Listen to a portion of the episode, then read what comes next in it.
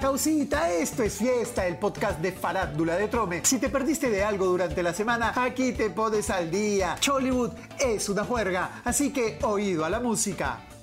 Ya sabemos que Samara no tiene filtros y dice lo primero que se le ocurre.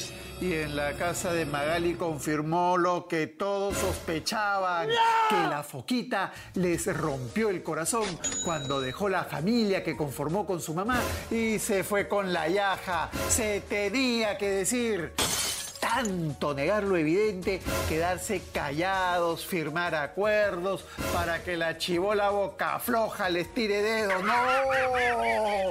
Por si fuera poco, su pelea con su ex Jonah sigue caliente. Más ahora que dieron a conocer los comentarios racistas que intercambian cuando hablan sobre su hijita, Soba. Ya llega la pepita de la semana. En unos minutos más no saben lo que hemos recibido en nuestro WhatsApp. No se la pierdan.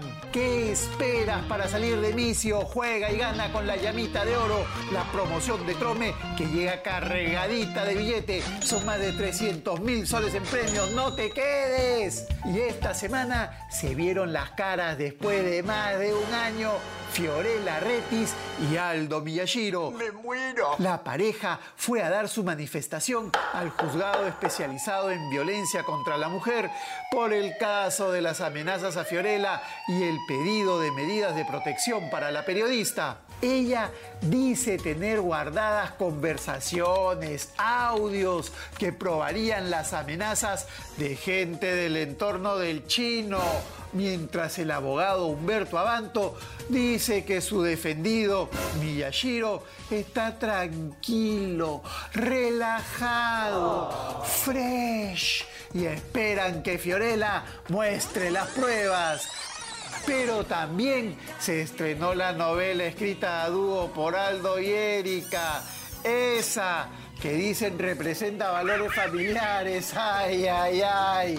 Y quien sorprendió a todos fue Lucía de la Cruz. La criollaza hizo su aparición en Al fondo hay sitio como la tía de Patty, el personaje de Melissa Paredes, la que te deja y no te avisa. Lucía puso de cabeza a los González y fiel a su esencia le coqueteó a Jaimito y destruyó a Joel. La cantante dice que su personaje tiene para varios capítulos mientras prepara su próximo evento antes de ser operada de cataratas. ¡Fuerza, tía! Y ahora sí, esto es lo que estaban esperando. Esta es la pepita de la semana. Nos escriben a nuestro WhatsApp contando que en Panamericana Televisión preparan un nuevo programa. Dicen que ya estaría listo un nuevo dedicado a los emprendedores y que la conductora sería nada menos que...